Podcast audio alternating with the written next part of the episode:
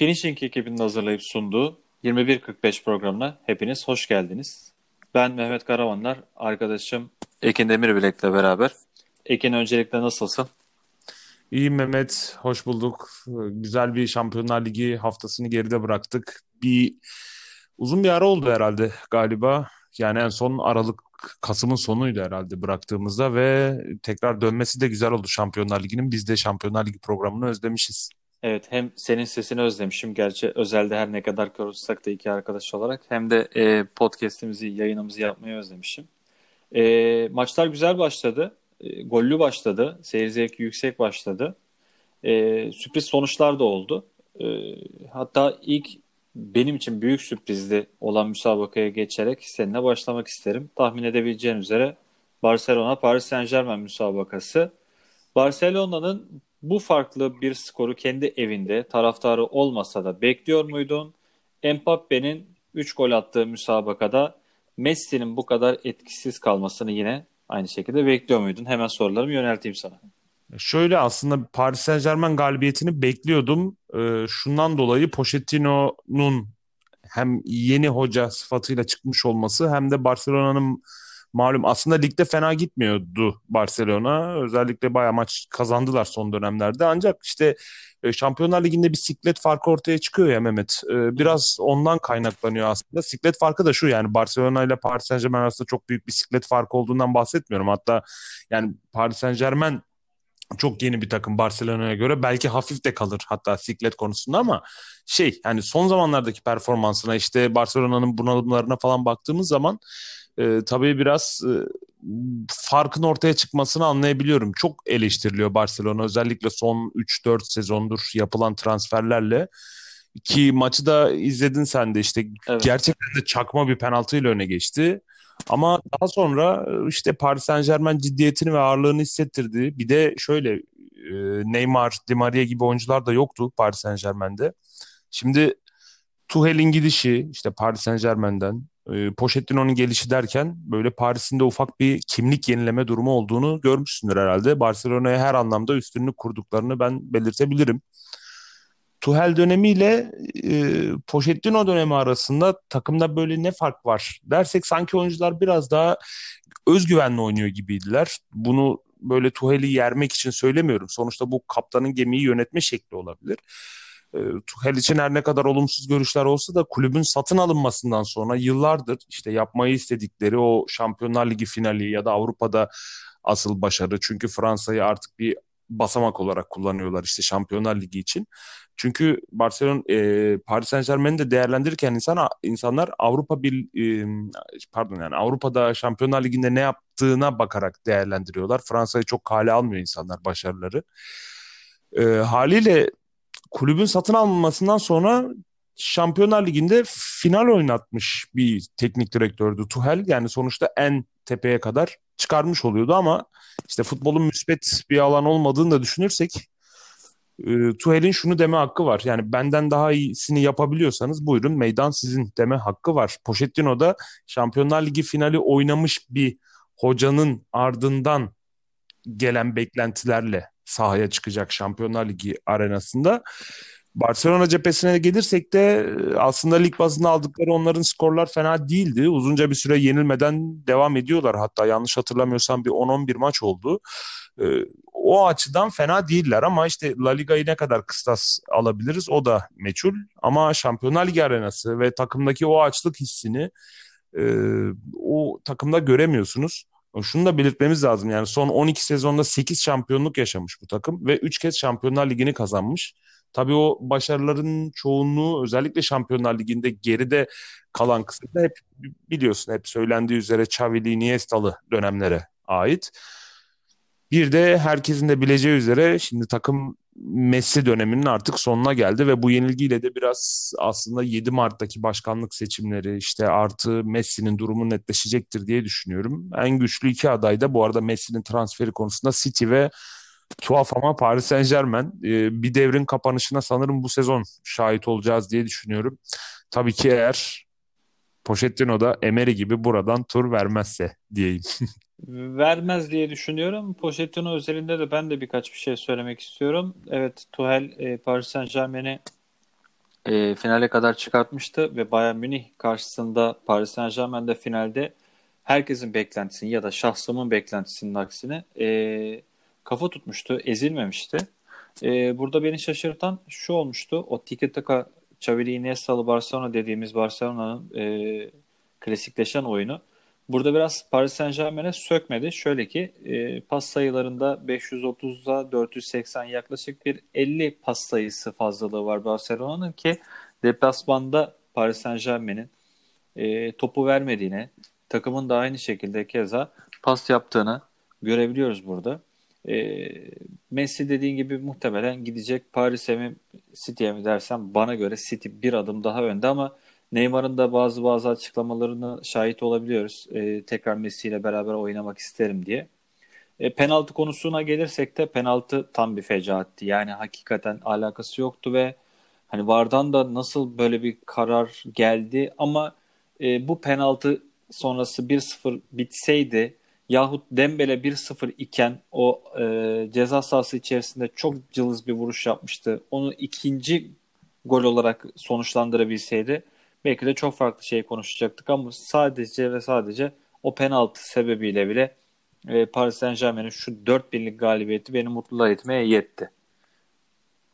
Enteresan. Sen e, Barcelona'yı sever miydin Mehmet? Severim, severim. Hatta bende forması falan vardır ama ben o haksızlık durumlarına çok evet. yani e, hoşnut durumda bakabilen bir e, seyirci değilim. Baktığın zaman hani biz Arap sermayesi veya işte bir anda parayı soktular, Paris Saint Germain'i başarıdan başarıya koşturdular diye biraz hoşnut olmayan durumdaydık Paris Saint Germain özelinde ama e, bu da maç e, birebir maç özelinde beni mutsuz eden beni rahatsız eden bir durum olmuştu. Ya hatta evde böyle kendi kendime e, sinir oldum yani hani nasıl bu penaltıyı bu VAR teknolojisine rağmen bakıp verebilirler diye sinirlendim yani evde. Evet çok kötü bir karar. Bir de yani kontrol edilmemesi var vesaire devreye girip girmemesi konuları ya en büyük liglerde bile sorun çıkıyor Mehmet. Yani İngiltere Premier Ligi işte aslında çok hakem olarak e, tam böyle doğru gösterilebilecek bir lig değil. Çünkü Premier Lig'de de hakemler çok tartışılıyor ama mesela Almanya'da özellikle bu VAR'ın en iyi uygulandığı aslında e, lig diyebiliriz Almanya ve Fransa için. Ama işte Şampiyonlar Ligi'nde nasıl böyle bir özellikle yani işte ikinci tur veya çeyrek final artık yani devler kapışıyor buradan e, bütün takımlar neredeyse senenin ikinci yarısındaki yolunu belirlemek durumunda. E, böyle bir hata nasıl yapılır bilmiyorum. Umarım yani şu saçma penaltıyı arayacak duruma gelmez Paris Saint Germain. Sanmıyorum gelsin ama yani e, tabii ki bir gol de olsa yani daha önce yaptıkları yapacaklarının teminatı olur mu o Barcelona'nın bilemiyorum tabii. 10 Mart'ta ikinci müsabaka gol yemeden atacağı 3 gol dahi yetmiyor Barcelona'ya. En az evet, 4 gol atmak evet. durumunda. Bunu da Messi Messi'nin yanına Atletico'dan Suarez, Paris'ten Neymar tekrar gelse yine sanki bu kadro yapamaz gibi geliyor bana ikinci. Evet çünkü e, yani o Paris Saint Germain gerçekten çok tuhaf bir geceydi. Onu şimdi dönmeyelim o taraflara evet. da. Belki şey böyle Şampiyonlar Ligi'nin efsane geceleri konusunda konuşuruz o geceyi. O da çok tuhaf bir olaydı gerçekten. Tekrar gerçekleşeceğini ben de düşünmüyorum pek. Ya tabii bir de şey etkisi var yani e, Arda Turan'ın oyuna girip Messi'nin kulağına sen dünyanın en iyi futbolcususun demesini fısıldaması lazım. Bir de o vardı. Hakikaten öyle bir şey söylemişti evet, abi. Evet. İstersen senin asıl yani Barcelona senin takımın değil pek ama senin asıl takımına geçelim. Leipzig-Liverpool maçı vardı. Ee, onu da senden dinleyelim. Ya, Hatta ben önce ya. söyleyeyim bir saniye konuşayım da e, öyle paslayayım sana. Çünkü sen daha fazla konuşursun muhtemelen Liverpool'la ilgili. Yani özellikle bu son iki yıldır ben Leipzig eski programlarda da konuşmuştuk. Böyle eski sivri haline kıyasla biraz daha sıradanlaşmaya başladığını ve daha fazla tahmin edilebilir hale geldiğini düşünüyorum. Özellikle e, son bir senedir ama son iki senede var bu. Takımdaki işte gelecek vadeden oyuncuların fazlalığı, işte basit ve sabit şeyleri böyle sürekli doğru yapan, tırnak içinde tam anlamıyla takım oyuncularının olması bu Avrupa'nın devlerinin Leipzig'e oranla daha büyük maddi ve organizasyon gücüne sahip olan takımların gözünü Leipzig'e dikmesini sağlamış. Gerçekten de yani bu transfer haberleri arka arkaya geliyor. E, bildiğiniz gibi önce Upamecano'nun Bayern, Bayern Münih'e transferinin haberi gelmişti. Daha sonra da işte Sabitzer ve Olmo'nun transfer dedikolarının çıkması işte e, sezon sonuna doğru sanki Leipzig'i böyle bir oyuncu arayışına itecek gibi.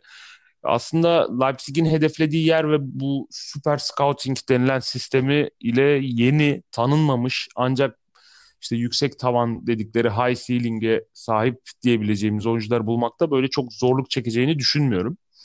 Nagelsmann'ın sistemine bir şekilde uyduruluyor oyuncular orada. İşte Sörloth da eleştirilmişti ancak o da yavaş yavaş hani bir şeyleri e, onların istediği şekilde yapmaya başladılar. Ama Liverpool cephesinde senden dinlemek isterim. Ya her şeyden önce Liverpool'da sakatlık krizi özellikle defans konusunda vardı. Çare olarak yani çare olarak demeyeyim de bir hani yara bandı olarak Ozan e, 11'deydi bugün Henderson'la beraber. Abi oraya kimi koysan gidiyordu. Ama bizi sevindiren şöyle bir gelişme oldu. Ee, bir de milli takımımız için tabii ki. Maçın adamlarından biri seçildi Ozan. İki tane defans hatasıyla gol bulduk aslına bakarsan. İlk yarıda e, Leipzig'in bir kafa vuruşu vardı Angelino'nun ortasıyla sol taraftan. Orada bir direkten dönmüştü zannediyorum.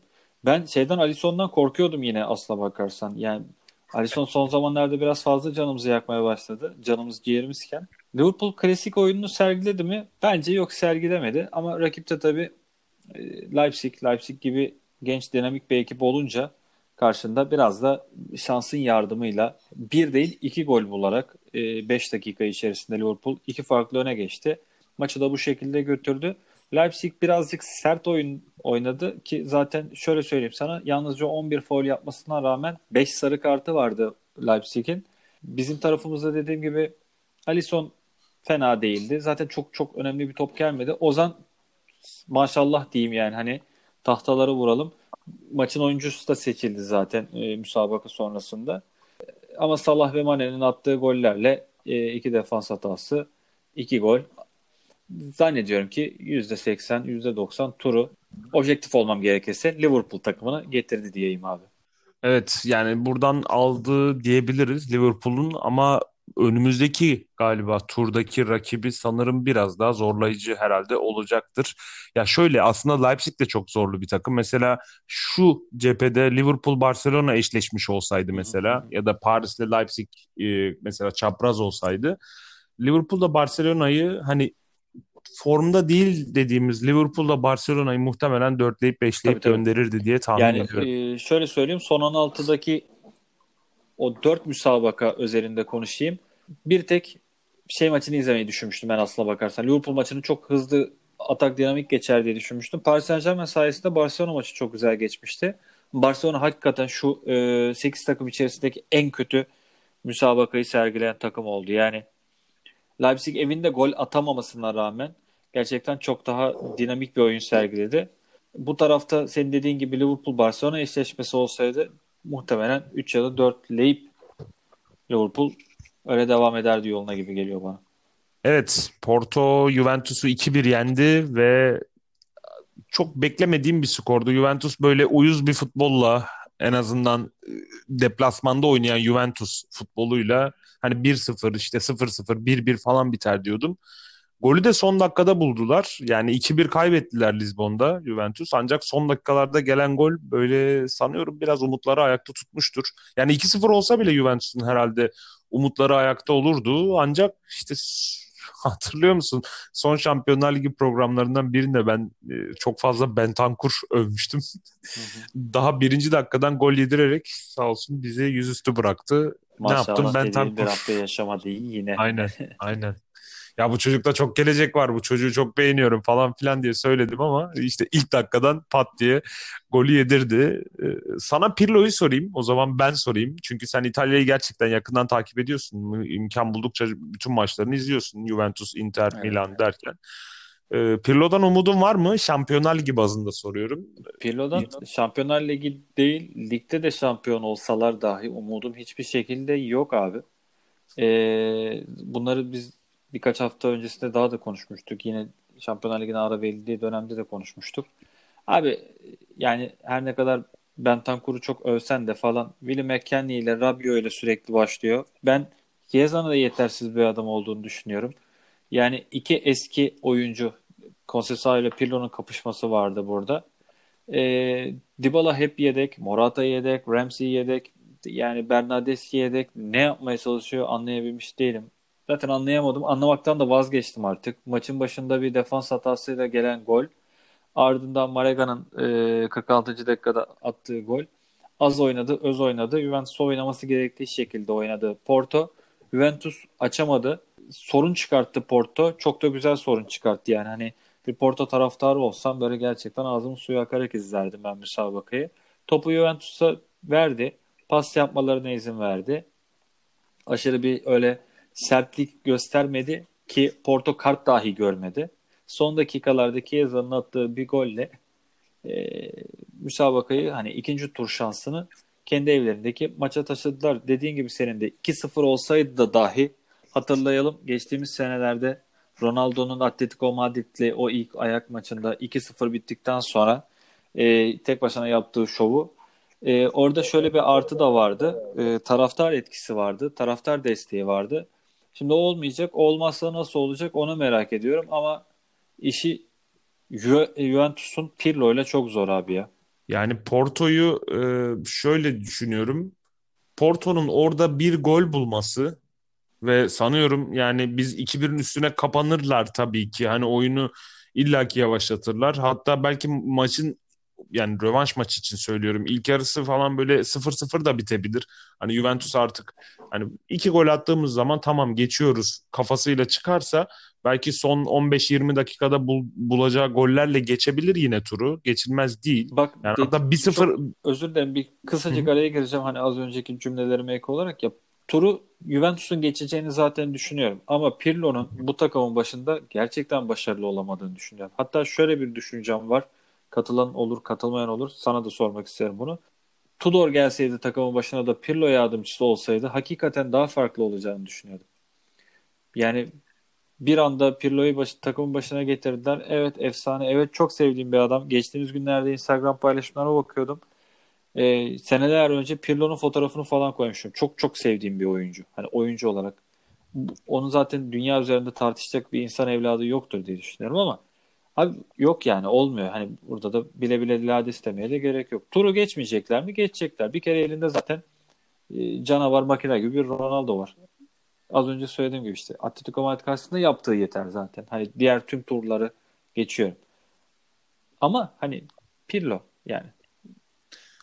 Evet yani teknik direktörlük anlamında sanki böyle işte atıyorum bir Bari işte bir Sassuolo falan yaptıktan sonra 2-3 yıldan sonra yani ne kadar büyük futbolcu olursa olsun teknik direktörlük çok çok başka bir alan. E, futboldayken oynarken sahanın içine direkt olarak kendiniz müdahale edebiliyorsunuz. Ya bunu yani yüzeysel olarak anlatmayayım. Çok farklı meziyetler isteyen bir şey. Futbol oynamamış teknik direktörler çok çok iyi yönetebilirken adam yönetimi işte hırslandırma, oyuncuyu geliştirme konusunda ileri gidebilirken çok çok iyi futbolcular çok kötü e, teknik direktörler olabiliyorlar. E, rahmetli Maradona örneği ya da buna benzer birçok örnek var. Hani en büyük örneklerinden bir çünkü gelmiş geçmiş en iyi futbolculardan e, bahsediyoruz. Mesela çoğu kişide şey kanısı vardır bence işte Ronaldo'dan da iyi bir teknik direktör olmayacak gibi kanısı var çoğu kişide. Yani teknik direktör olup olmayacağını bilmiyorum. Muhtemelen istemez gibi geliyor bana ya. O topa girmez. Şu kariyer ardını da ben mesela şey gibi beklerdim. Sinisa Mihailovic'in yaptığı gibi bir şey beklerdim. Yani bir biraz evet. daha kötü bir futbolcu muydu? Yok. Dönemindeki en en iyi oyunculardan biriydi Mihailovic. İtalya ligindeydi. Çalıştırmak istese çalıştıramaz mıydı? Örnek veriyorum Lazio'yu. Bir tık daha büyük bir takım ama ne yaptı? Biraz daha başaltı bir takımla başladı. Kendini orada çok daha güzel bir şekilde gösteriyor. Yahut şey örneğini verebilirim. Yani yine İtalya'dan vermem gerekirse Gasperini Inter'de ne oldu? Atalanta'da ne olmakta? Evet. Biraz daha sanki bir tık başaltı takımına başlasaydı Pirlo. Pirlo hani şey FM oynarken seçersin ya en kolay takım en iyi hangisidir falan filan. E, Juventus evet. seçersin. İspanya'da işte Barcelona Real Madrid seçersin falan. Yani orada direkt başlayıp bu performansı sergileyince ben e, alt sıralardaki takımlar için şöyle düşünebilirim. Pirlo mu? Abi Juventus'ta yapamadı bu adam. Bende nasıl yapabilecek ki falan diye düşünürüm yani. Kendi ayağına evet. da sıkmış oluyor orada birazcık. Evet o konuda haklı olduğunu düşünüyorum aynen. Ee, istersen Sevilla Dortmund maçını konuşalım biraz. Yani bilmiyorum bu maç e, Dortmund tabii kazandı. Ben bir İspanyol takımının evinde 2-3 özellikle Şampiyonlar Ligi'nde falan çok böyle tur vereceğini zannetmiyorum. Hadi Barcelona, Real Madrid'i geçtim. Bunlar biraz daha hani ya çok iyi ya çok kötü takımlar. Ama mesela işte Sevilla'nın, Atletico Madrid'in, Villarreal'in bu e, şeylerde. Gerçi Villarreal uzun zamandır yok da hani Sevilla ile Atletico Madrid'in özellikle daha hani orta yola yakın takımlar olduğunu ve o, yüzden maçlarının çok hani evinde böyle maç vererek tur geçtiğini çok fazla hatırlamıyorum. Yine bu sene hani Krasnodar maçlarında böyle çok gollü geçmişti maçları. Sevilla da eski Sevilla değil zaten. Ee, ama yine de böyle gollü geçmesini beklemezdim bu maçın. Ki son anda yine onlar son 3-5 dakikada attılar golü 3-1'di. E, Tabii Dortmund tabii iyice artık evet evet şeydi yani hani Dortmund da artık ufaktan hani geçtik galiba derken 3-2 oldu. Ama ne olursa olsun işte mesela rövanş için bir İspanyol takımı olması, oyunu çok çok iyi soğutabilmesi, inanılmaz kapatabilmesi oyunu.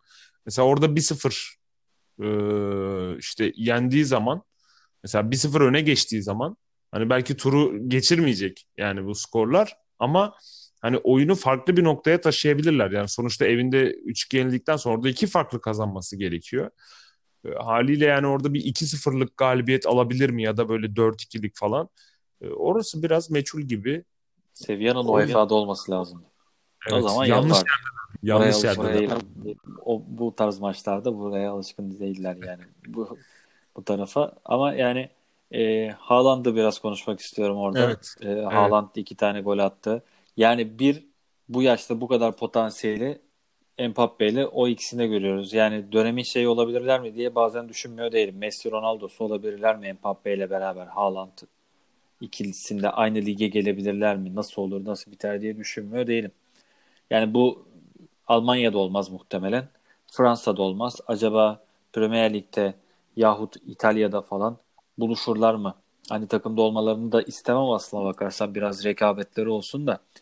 Ee, katılır mısın benim o söylediğim hani dönemlerin kendi dönemlerinin görece mevkileri ve benzerleri şeyleri farklı da olsa durumları. Ya geçen e, aslında pek çok kişide görüyorum bu e, işte yeni Messi ile Ronaldo kim olacak düşünceleri atılıyor sürekli ortaya. Hatta geçen e, sözlükte de görmüştüm işte hani Ronaldo'nun Messi'nin sü- sürekli gol atması işte başka oyuncuları neredeyse bu rekorları kırmayı imkansız hale getiriyordu. E, gerçekten de hani işte hatta YouTube'da böyle bazı videolar var şey diyor işte işte Mbappe iyi ama ya da Haaland iyi ama Ronaldo ile Messi 19 yaşında canavarlardı diye işte Ronaldo Messi skills videoları falan geçiyor. Şimdi onları e, izleyince ama hakikaten de bazen hak veriyorsunuz. E, dönem şimdi bu biraz da ta- oynadığı takımlarla alakalı. Yani her sezon oynayacak. İşte biri kariyerinin en iyi dönemlerini geçiren Barcelona'nın en iyi oyuncularının içinde en iyi oyuncusu olacak. Messi için söylüyorum ya da Ronaldo gibi hani takım veya şey fark etmeksizin e, kıyasıya bir rekabet içerisine girecekler. Çok iyi takımlarda oynayacaklar. Her sene 40'ın üzerinde gol atsalar bile yani her sene 40 golü geçseler bile şu andan itibaren Mbappe'de Haaland'da Haaland'da yakala yine de yakalayamıyorlar gibi bir görüntü çıkıyor ortaya. Çünkü bu ikisi yani Messi ile Ronaldo e, her sezon e- neredeyse 50 golün üstünde attılar ve gerçekten kolay değil. E, Onun bilmiyorum yani Messi'si Ronaldo'su olur mu? Ama Haaland'ın özellikle böyle e, futbol dünyasına girişi şey gibi geliyor bana. Hatırlar mısın? PES oynardık. İşte Become a Legend Evet modu evet vardı. evet. Evet. Kolay açarsın direkt şak şak şak gol atarsın falan. Aynen yani her maçta ikişer üçer gol atarsın böyle. Hızlı yükselirsin özelliklerin fullenir yavaş yavaş. Ama yine de hoca böyle şans vermez sen gol atmaya devam edersin son 11'in vazgeçilmez oyuncusu. Aynı onun gibi bir kariyer seyri var. Çok hızlı yükseliyor ve sürekli bir şey var. Ee, yani yukarı doğru ivmelenme var. Ee, yalnız şunu söyleyeyim yani Haaland ne Messi'ye ne Ronaldo'ya benziyor yani tarz olarak da şey olarak da yetenek olarak da farklı meziyetleri var. Hani Haaland'dan sanki bir Messi Ronaldo değil de yani ne diyeyim böyle bir Vieira İbrahimovic arası bir şey çıkarmış gibi geliyor bana. Bilmem katılır mısın? Valla Katılıyorum. Yani şu performans şu an Zlatan'dan falan güzel başladı diye düşünüyorum. Daha üst seviyede başladı. Zlatan Malmö ve Ajax yapmıştı. Ee, Haaland şu an Dortmund'da Almanya Ligi'nde 22 Bundesliga müsabakasında 23 gole katkı sağladı. Direkt katkı sağladı. Gol attı. Asistlerini saymıyorum. Ee, ilginç bir topçu olacak. Babadan gelen genlerden mi diyeceğim de baba da öyle çok büyük bir adam değildi. En büyük olay işte Roy Keane'le yaşadığı münasebetli, evet. sakatlama münasebetiydi. Temiz oynuyor, güzel oynuyor. Dortmund'un yapısı da buna çok müsait. E, Valla Sevilla Milan'dan kiraladığı sonradan bonservisini aldığı Suso'yla biraz şansla bir gol attı. Sonrasında Davut çok güzel bir gol attı. Ardından Mbappe iki tane. Fişi çekiyorlar derken De Jong bir ümit golü attı. Bir umut golü attı. E, ikinci maç bize Almanya'da çok daha güzel şeyler vaat edecek. Vaat etti en azından. Son 16 turundaki tüm müsabakalar e, vaat etti. Enteresandır. 3 tane deplasman takımı tur kapısını sonuna kadar araladı. Kağıt üzerinde en en en fazla aralar dediğimiz takım da yenildi. Yani Juventus yenildi bir tek. O da enteresandı. Burada şey bir de bu Haaland'ın attığı ikinci goldeki bitirişi ne kadar temiz bir bitiriştir. Yani sol ayakta tık diye yerden şöyle hafifçe bırakarak çok kolay vuruş gibi gözüküyor. Yani orada olsan kaleci ters ayakta gördüğü gibi tık diye bırakıyor uzak köşeye doğru. Ve o o yaştaki bir oyuncunun o kalitesi benim çok hoşuma gidiyor. Çok daha büyük bir umarım sakatlık yaşamazsa oyuncu olmaya doğru evrilecek. Evet bu arada Haaland da Şampiyonlar Ligi'nin en çok gol atan oyuncusu. Yani ligde attığı yetmiyormuş gibi Şampiyonlar Ligi'nde de takımı sırtlamaya devam ediyor. Ee, yani ben önemi, önümüzdeki turlarda da böyle inşallah bir şey yapacağına böyle inancım tam. Ee, onun da sebebi şu, geçen sene elenmelerine çok üzülmüştüm. Paris Saint Germain'e elenmişlerdi. Sonuçta yine de en azından bir teselli oluyor işte sizin elendiğiniz takımın gidip Şampiyonlar Ligi finali oynaması en azından güçlü takıma elendik diye bir e, teselli veriyor sanırım. İstersen yani bu maçları konuştuğumuza göre haftanın yani haftaya oynanacak e, maçlara da Şampiyonlar Ligi'nde çünkü 8 maç oynanacak. 4 maçı bu hafta oynandı. Biz onun üzerine bu programı çektik ve 4 maç daha oynanacak. Kalan takımlarsa Atletico Madrid Chelsea maçı var. Atalanta Real Madrid maçı var. Mönchengladbach Manchester City maçı var ve Lazio Bayern ki Lazio Bayern eşleşmesini sanırım herhalde Bayern'in de aslında bu sene ligde biraz daha böyle e, topallayarak gitseler de Bayern Bayern'dir. Lazio da Lazio'dur. Herhalde bu Lazio Bayern maçıyla alakalı çok fazla konuşulacak bir şey yok yani çünkü haber değeri taşımıyor Bayern'in e, Lazio'yu elemesi. Lazio elerse gerçekten işte e, bir haber olabilir. Onun dışındaki maçlar biraz daha nispeten ortada e, bence. Senin böyle gözüne çarpan izleyelim dediğim maç var mı bu maçların arasında? Abi Onu sorayım. öncelikle hemen şeyi söyleyeyim. Makinaya çevrilmiş bir City var son e, yaklaşık bir buçuk iki aydır özellikle sezonun başında ben dahil diğer tüm Liverpool taraftarları, diğer tüm Premier Lig izleyicileri aa yine biz çok kolay gümbür gümbür gelip şampiyon olacağız diyorduk. E, stoper ikilisini bulduktan sonra özellikle Manchester City buradan da Gökhan Adiller arkadaşımıza selam olsun. Yani gol yemez oldular. Ee, De Bruyne'nin sakatlığına rağmen bu performansları sergiliyorlar. Agüero'nun sakatlığına rağmen bu performansı sergiliyorlar. Bir de İlkay e, Gündoğan bir gol makinesine dönüştü. Orta sahada hani birazcık gizli forvet gibi mi oynuyor diye bakıyorum bazen şeyde maçları izlerken ama sanki o şu takımı şu Manchester City Pep'in Manchester City'sini bir 11'i o canlı görmek isterdim ya dizilişlerini, varyasyonlarını falan görmek isterdim. Rakip Gladbach, Gladbach'ta e, son zamanlarda, son birkaç yıldır gerçekten Almanya tarafında üst tarafları zorlayan, Dortmund'u, Münih'i zorlayan, o sanki üçüncü takım olabilecek intibayı veren Leverkusen'le beraber takım olma hüviyetini taşıyor. O taraf çok güzel. O taraf çarşamba günü olacak. Atalanta Real Madrid maçı var. E, kısa kısa geçeceğim hemen. Sonra tabii detaylı olarak açıklarız yine bunları da. Atalanta Real Madrid maçı var ki Atalanta umarım eler diye düşünüyorum. E, Lazio dediğin gibi eler mi? Yok olmaz abi. İki tarafta liglerinde ite kaka gidiyorlar ama ben Lazio senin de söylediğin gibi hani e, ligi biraz daha takip ettiğim için İtalya ligini etmeye çalıştığım için daha doğrusu yani Münih'in öyle de böyle de götüreceğini düşünüyorum. Atletico Madrid Chelsea müsabakası bu dörtlünün içerisindeki en zayıf halka seyir zevki açısından diye düşünüyorum. Çünkü şu da sebebim de şu. Yani Tuhel daha yeni geldi. Kazanıyor kazanırken de biraz tutarak kazanmaya çalışıyor takımı. E, nitekim son Southampton maçında da yine bir bir berabere kaldılar. E, Atletico Madrid'de zaten Simeone'nin yıllardır klasikleşen bir sistemi var. Kapat, savunmayı tut. Sonrasında bir tane ya da iki tane atabiliyorsan at mantığı var onda da. E, maçlar için özelinde hani Gladbach City müsabakası özellikle benim hani üst sıraya koyabileceğim bir müsabaka olacak ikinci. Bu arada biz seninle en son konuştuğumuzda sanırım yani Kasım ayının sonu Aralık ayı civarıydı. O zamandan bu bu zamana ne kadar değiştiğini ve 180 derece döndüğünü söyleyebiliriz. O zaman Mönchengladbach Şampiyonlar Ligi'nden çok iyi, yani grubundan çok iyi çıkmıştı. Hı hı. Hatta yani lider olarak işte burada e, Shakhtar'ı gol yağmuruna tuttular. İşte çok fazla potansiyel ihtiva ediyordu. Ancak Manchester City'de e, ona e, tam tersi işte biraz sallantılıydı. Aslında sonuçları çok e, kötü değildi. Ancak sonradan öyle bir vites arttırdılar, öyle bir değiştirdiler ki hem Mönchengladbach'ın işte sen hatta demiştin bu Mönchengladbach falan çıkarsa City'yi eler diye ki ben de ileriki turları görebileceğini düşünüyordum. Ancak City'nin şu formu, şu oynadığı oyun bu kadar gelişmesi, değişmesi, aldığı skorları işte Mönchengladbach'ın nispeten işte Almanya liginde artık böyle Stindl olmadan ya da yani Stindl olmadan tökezlemesi işte bir, bir iki oyuncuya bağlı hale gelmesi hafiften